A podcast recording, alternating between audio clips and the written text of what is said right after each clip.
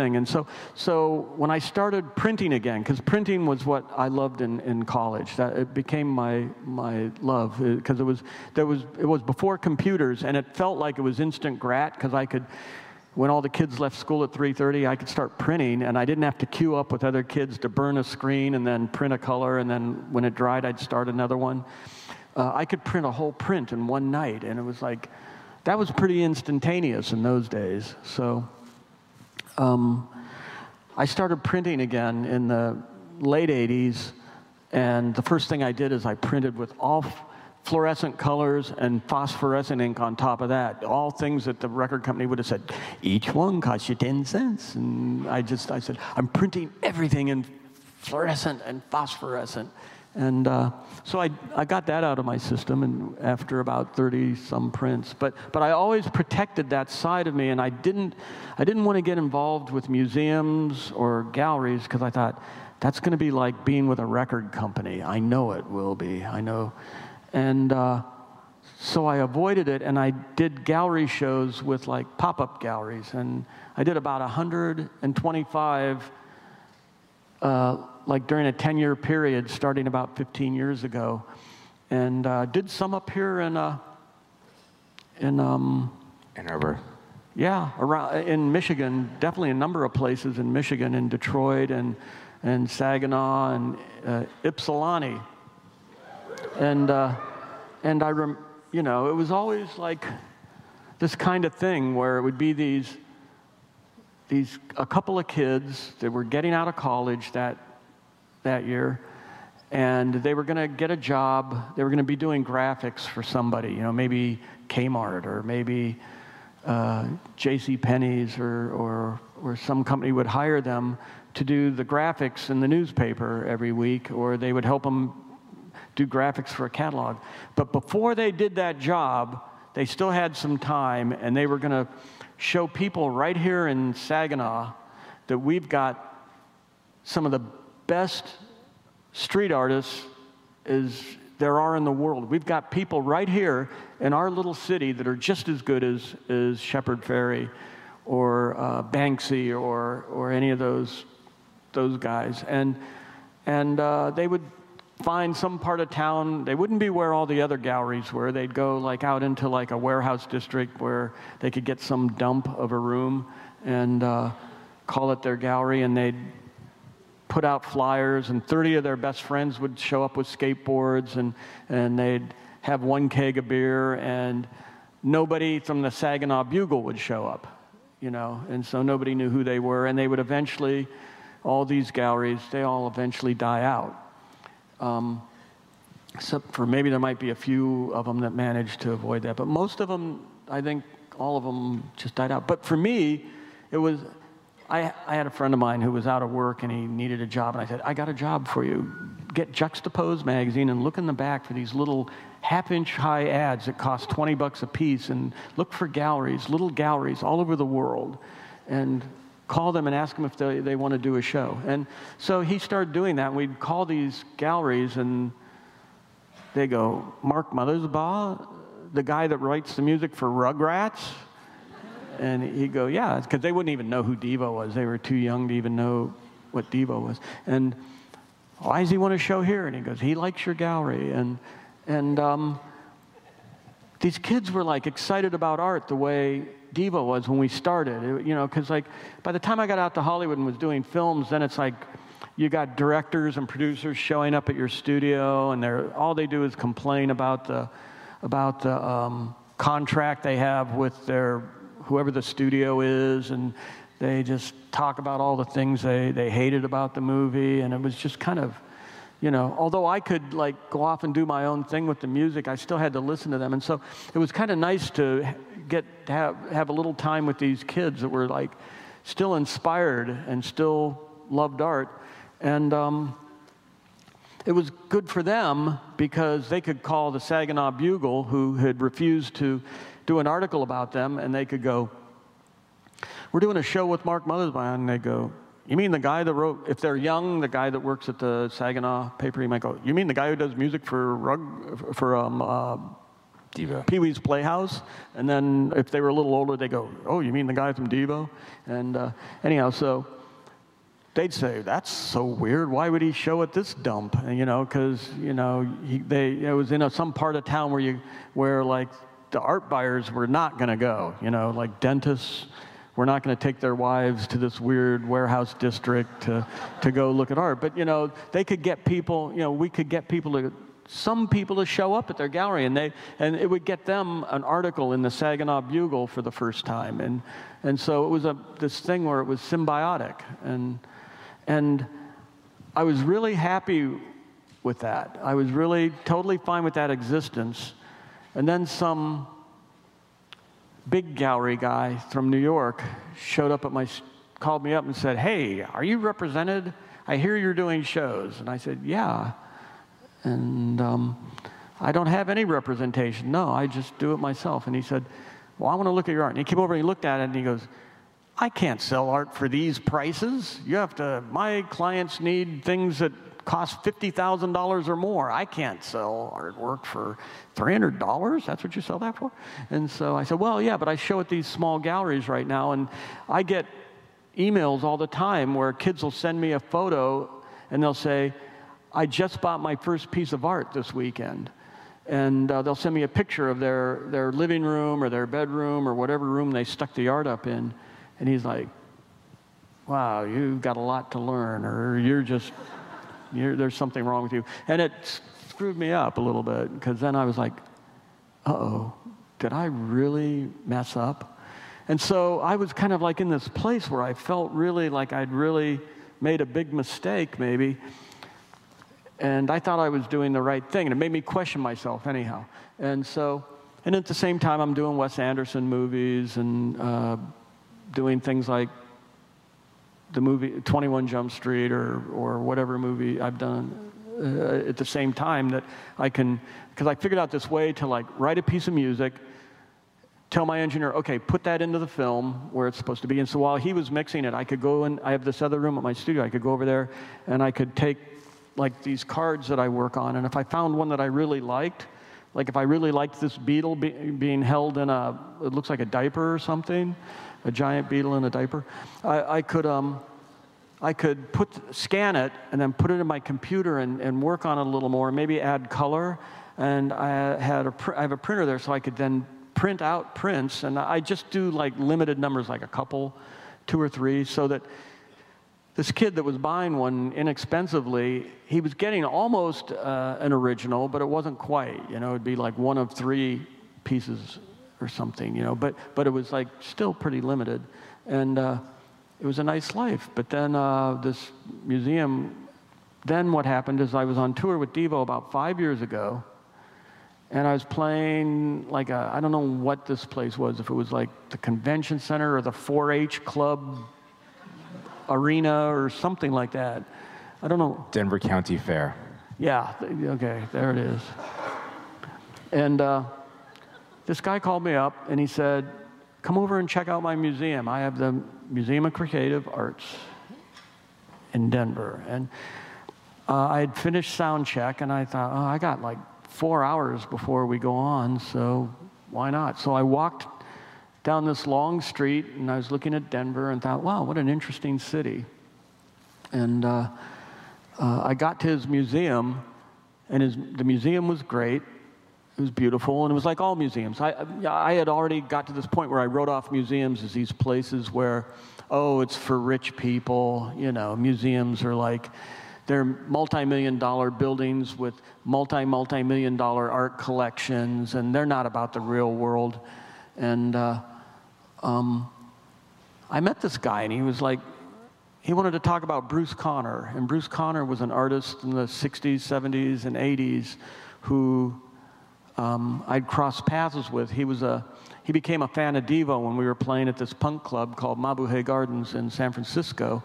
And I knew of him because I'd seen some of his films, like his A Bomb Blast films, where he made uh, he, ma- he made this film that is hypnotizing, is mesmerizing the way you see these A-bomb blasts over and over again in it. And uh, I'd seen a couple other short films he'd done that were, and he, you know, so we hung out a little bit in San Francisco, and and um, he asked if he could make a film. He asked if I if he could have a copy, uh, an analog tape copy of the song Mongoloid. He wanted to make a, a movie to it, and we're like, yeah, that's a great idea. So we gave him this tape, and he made this film Mongoloid, and he used it, found footage, this awesome found footage that he, uh, some of it's, I've only recently found out where the source material was, but one of them was great where there's this like housewife and she's lifting up her hands with like strings of goo and she's on a ball, a giant gooey ball, and it's part of a, a roll on deodorant. And it's like she's on this giant run. She's like going, yeah. And then there was like a guy that's at work and he's like he sits back and starts to daydream and a suitcase closes up over him and then whisks him away. And it in a split second later it opens up and it's in Arizona and he's like he's like got sunglasses and a and a, and a drink and he's like in now he's in Bermuda shorts and he's relaxing and uh, just all these amazing pieces of footage. And um, so you were talking about how we met. Am I way off? Oh yeah. Yeah. and so, so I, I knew that. So this guy, you know, he like um. So this guy, handsome, rugged, good-looking, um, much more articulate than I'll ever be ever in my life.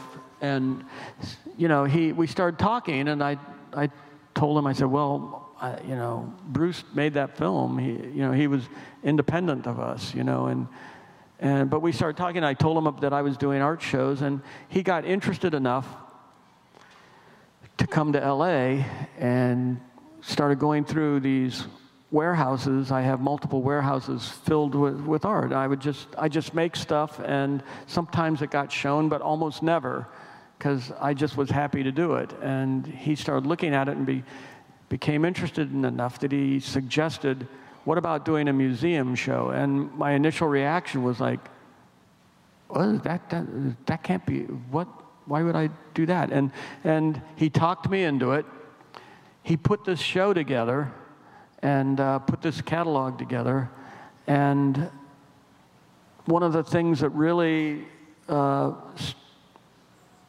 really uh, was so strong to me is I found out that other than MoMA in New York, there's probably no other museums in the US that, that are these bastions of, you know, like multi-million dollar buildings, multi-million dollars collection. It's just, you know, for the elite. What they are is they're like NPR radio stations, most of them. And, are, are you just telling people that I have to raise a lot of money in my job? Yeah. and I found out what his job is. And being a director isn't just like hanging out with beautiful people and, and you know, that? drinking champagne with Sylvester Stallone or something like that. You know, it's like he's got this really important job. He's got to go into his community and ignite the imagination of people that can help support the. Uh, they don't want to hear about me, Mark. They want to hear about you. But not just you. There's a, there's a whole bunch, okay. and every museum's different. That's what's amazing. Uh, I've been to eight museums, and I've seen places where they have a younger community, an older community, a mixed community, and each director has to be able to inspire the people in that community. And it gave me a whole nother appreciation for museums. And a big part of that was the staff. At every museum I've been to, they all require these usually young, but they're of all ages, people that still believe in and love art and find it important to them and they think it's important for the community and they work really hard just as hard as these like these young guys that had these little harder in some ways you know? And uh, I, I just love art and that are willing to roll up their sleeves and help a show get, get completed and, and mounted properly. And um, I have this appreciation for museums that I'm embarrassed came very late in my life, and, uh, but I'm glad it did because it changed my life. It changed the way I think about even my own art uh, uh, so much more now. It's, and the way I think about other people's art, it, it changed it. And I have to tell you that I, in the last few years, I've been on one of the more uh, gratifying, amazing, uh, you know, act 17 or whatever this is now, act 37 in, my life, has kind of been like one of the most amazing places, and I'm so lucky I got to do it. Um, so thank you, Adam. Yes. All right. Thank you. This is Mark Mothersbaugh Hey, on that's- WCBN. Adam, Let's. we have a few Mark and Adam. left. Yes. You guys are That's so cool. Actually, we- fascinating and entertaining Can we um? that we've like- eaten our we've eaten our Q and A time. Uh, we have. Um, Okay, then if you guys if you guys are up for it, the only thing is I have to pay the bills and and um, I only get this theater for 15 more minutes. So do it. Line up now if you want to. We can do we can have 15 minutes for Q and A. Yeah. Okay. We're doing Q and A. okay. All right. We, we can just all go out and hanging out in the parking lot or something. It is raining still, I hope. Here I am. Um, Okay. what- Hey, Mark Mother's Pots, Amy Oh, Yokin. hi. Hello, And I have a lady with you. white sunglasses and a cartoon on your chest. I have a Oh. it's a whistle for you. Um, I'm sorry about your dad that he went away this year. Wanted to let you know. Thank Um, you. Where else is your exhibit playing? Because that's what everybody here wants to know. Uh, w- New York City. Yeah, it's at the Gray Art Gallery at NYU, and it will open in the spring. So check the website for the Gray Art Gallery at NYU. Are these underpants? Are these bloomers? You, you get, thank you. um, Mark, you have another question over here. I, this is so weird. Um, my mom was in a rock band in the 80s, and I have a picture of you two together. And um, Who's your mom? my mom was Karen Meso of the Little Girls. This is, do you, do you know what I'm talking about? What does that mean? Oh. um, but we talk about this picture all the time. I just wanted to show it to you. This is Oh, weird. Oh, Pass and that it was your boyfriend, Rodney Bingenheimer, It the was not her DJ. boyfriend. Oh, it wasn't? Oh, maybe it was. He thought it was her boyfriend. Oh. I'll have to ask her about that. Oh, But well, what are you doing here? Because that's I Mark, know where Mark, this don't was. This was in about um, this. This was in Santa Monica Civic. Yep, my, I grew up in Santa Monica. Oh, Um, okay. I my family moved to Portland, Maine, a couple years ago. I go to school here. I'm on my way to an audition for a thing, and I just had to run in and uh, I don't know. I give it to you. I don't know. I just I printed it. You I should- don't know what I you was should- doing. I'll keep it, but I'll, I'll I don't. Okay. I don't- Yeah. Uh, don't show it to anybody. It looks like I have an adult diaper underneath my black shorts, but you know, who knows? So- Maybe. Cool. This has been weird. Thanks. And your mom was cute. Yeah, I remember. That's awesome. We thought, we thought Rodney. He gets. He's a DJ. He's a famous DJ. He gets all the. Wait, we go now. We go to the left side here. Say hi. Is she? Mark. Is she okay? Okay. Yes. No. I, uh, no. It's you. Okay. Bye. Thank you. I should put these panties on while we're Should I doing talk? Okay. Yes. Ma- Mark, um, I don't really have a question for you. I just wanted to tell you. Um, Put the mic close to your mouth. I've been in a rock band for a long time. okay, You- you, you didn't have hear me just been there for some really pivotal moments in my life. Um, I was in art school in New York in like 79, and I went to a Devo concert, many Devo concerts. I think I probably even waited outside to like assault you and the rest of the Devo guys. But um, then many years later, in like 86, I went into an art gallery in New York and I bumped into you.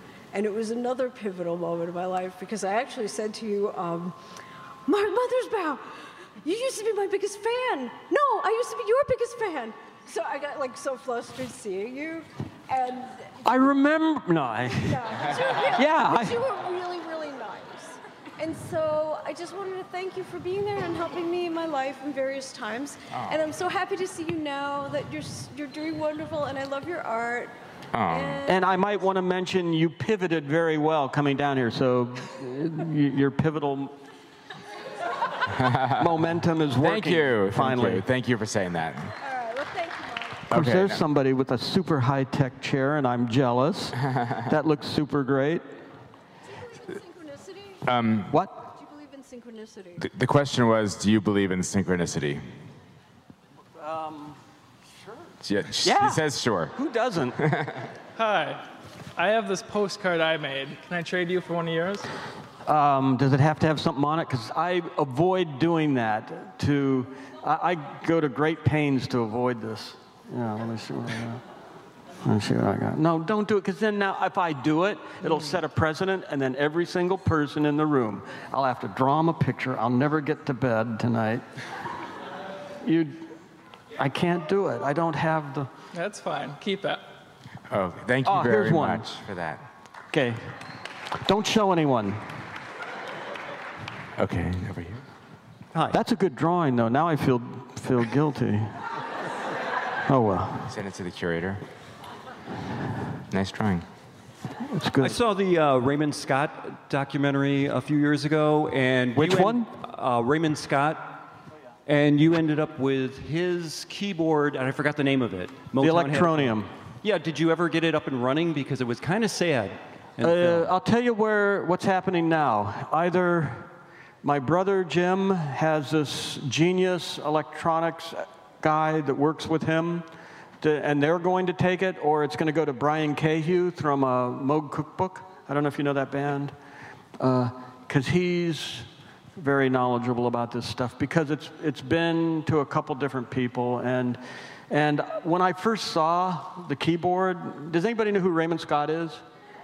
Okay, yeah, he's like, for those who don't, he was like the Frank Zappa of Hollywood during the 30s, or the Spike Jones before there was a Spike Jones. And he was in like uh, Bob Hope road movies, Road to Morocco. His band would be sitting there with turbans, and they were, and, and they wrote all this, he wrote all this music in the 30s and 40s, back before, before cartoon music was considered um, copyrightable. They didn't even let you copyright your music if, in those days if it was for a cartoon. But, but his music got re recorded uh, by Carl Stalling in all sorts of Looney Tune movies. And then his current wife, well, when, when oh no, I, what am I saying current? Because he's been dead for quite a while. But his wife, who I think is still alive, uh, was a second marriage who married him in the late 70s. And I went over to, a friend of mine uh, was doing an article on him and said, Hey, and I said, He's still alive? And he said, Yeah, come on with me. So we went to his house. And uh, he had had about seven strokes and was like, it was over for, for him. It was so sad. He but he ran around the house. He looked like Uncle Sam, and he was going, "Hello, goodbye, hello," and he was just saying stuff like that. And um, she said they she found out that he wrote that music because of Ren and Stimpy, because they started getting ASCAP royalty statements, and she was going, "What's a Ren and Stimpy? What is that?" And so then, uh, when she asked him about it, he just said, "Oh, that was a long time ago." And I went back into his laboratory, and everything was totally in disarray. It looked like it had been neglected for years, and there were all these acetates from uh, radio shows that he had his band had played on, and it would say like Ella Fitzgerald with the Raymond Scott Band, and it, it's the only recording of it, you know, on this disc. And there were stacks of this stuff, and there was this guy that was like a gardener who now was the caretaker, and he said, "Hey, you want to hear one of them?" And he walked across the room to us, and he went and stepped on and broke one, and we go, "Oh my God, you just broke one of those." One of a kind acetates. He goes, There's hundreds of them in here. And so, so when he passed away a few months later, I, I, with a couple other people, I helped get his intellectual archives collected, protected as best as possible, and it went to a university in the Midwest that specializes in that stuff. And um, the only thing they didn't want to take was the electronium because it weighs like a ton, and it was a work in progress. Um, if you ever get really bored, go, go look up um, Soothing Sounds for Babies.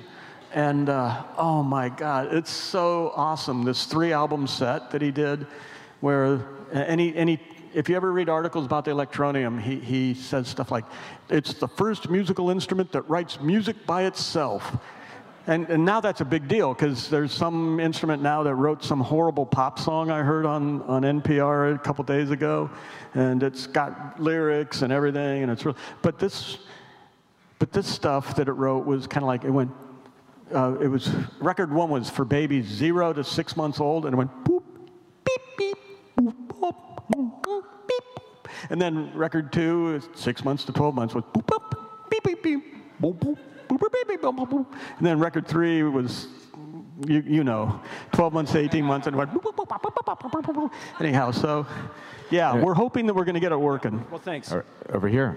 And, and, thank you for saving it. Um, can you do an impression of Chuckie Finster? Uh, no. Um, I don't have the right glasses, but that's what that's that's where it came. That's where that came from, anyhow. Awesome. Hi. Uh, what's something that you um, never expected to come out of what you've created? Like something I never that. expected? Yeah, like you've had such a decorated life. You've done so many different things. What's something that you never expected? Also, I Okay, I'll tell you one for sure. I never expected for all these cards that I draw every day. Um, I always was totally uncensored when I made them. Uh, for since you know the early 70s, and I was totally uncensored, and um, I would write things that I was really angry, or that I was really paranoid, or I was really sad, or I was really happy, or that I was being cynical, or I totally not PC, or or mimicking horrible things in the culture. Uh, and because I'd show them to the, the only people that ever saw them, if anybody did, would be the other Devo guys. Because we'd be on tour, bored to death, you know, just like sitting in a plane for 12 hours going somewhere. And uh, he got me to put them in, he, to put all the books out on, on these. Uh, we put them on these low tables. It looked, we wanted it to look like, you know, like a plane crash, and then all the all the things that were part of the plane crash are all laid out so that you know the so the FAA could go through and like try and figure out what happened. And so this one room uh, had all these low. He put these low hanging lights over it that were great, and um, I thought he was going to use marijuana grow lights because it was the year that um, marijuana became legalized in Colorado. But he found these other ones that were really good, and we put them over top of these tables. And Is it the, expens- the expansive photo of all of the yeah, there's that you- photos the somewhere. thir- Did you yeah. say 30,000? Yeah, I showed it to them. The last, Yeah. the last photo of this. of Oh, the I love the symmetry in that as well. Like, and Yeah, I remember room. being like, the first time I saw it, I got sick in the stomach. That I felt like I was the most naked I'd ever been in my whole life. And then I, I came around to loving that room the best, and that's the room I wanted to sleep in in every museum before they closed. That's so nice. Thank you very much. Thank you. You've been listening to Mark Mothersbaugh, part of the Penny Stamp Speaker Series at the U of M Penny Stamp School of Art and Design on WCBN FM Ann Arbor. Thank you for listening. Arwolf and Face the Music is coming up in just a minute and a half. This is a special 30 second edition of Pandora's Lunchbox in which I say I've been Mike for the last half hour and play a station ID for you so that you might realize that this is WCBN FM Ann Arbor. Yes, I think it goes something like this. You know what this is? This is WCBN FM Ann Arbor. 7 o'clock, Arwolf Face the Music. Keep listening to WCBN and don't ever stop doing that. Oh, the missus and I had a wonderful time. All right, all right, all right, everybody, settle down. Come on now, now. Ahem. Welcome to the weekly meeting of the National Association of WCBN lovers. Yeah, it makes the heart pound faster. All right, now, if you'll all turn to page four in the manual, we will sing the club song. All right, turn to page four. That's it. All right, now, everybody ready? Here we go. I'll begin. You can join in later. Here we go. Ah, what is the station? We love. What sound are we extra fond of? It's not any trouble, you know it's WCBN. When you hear.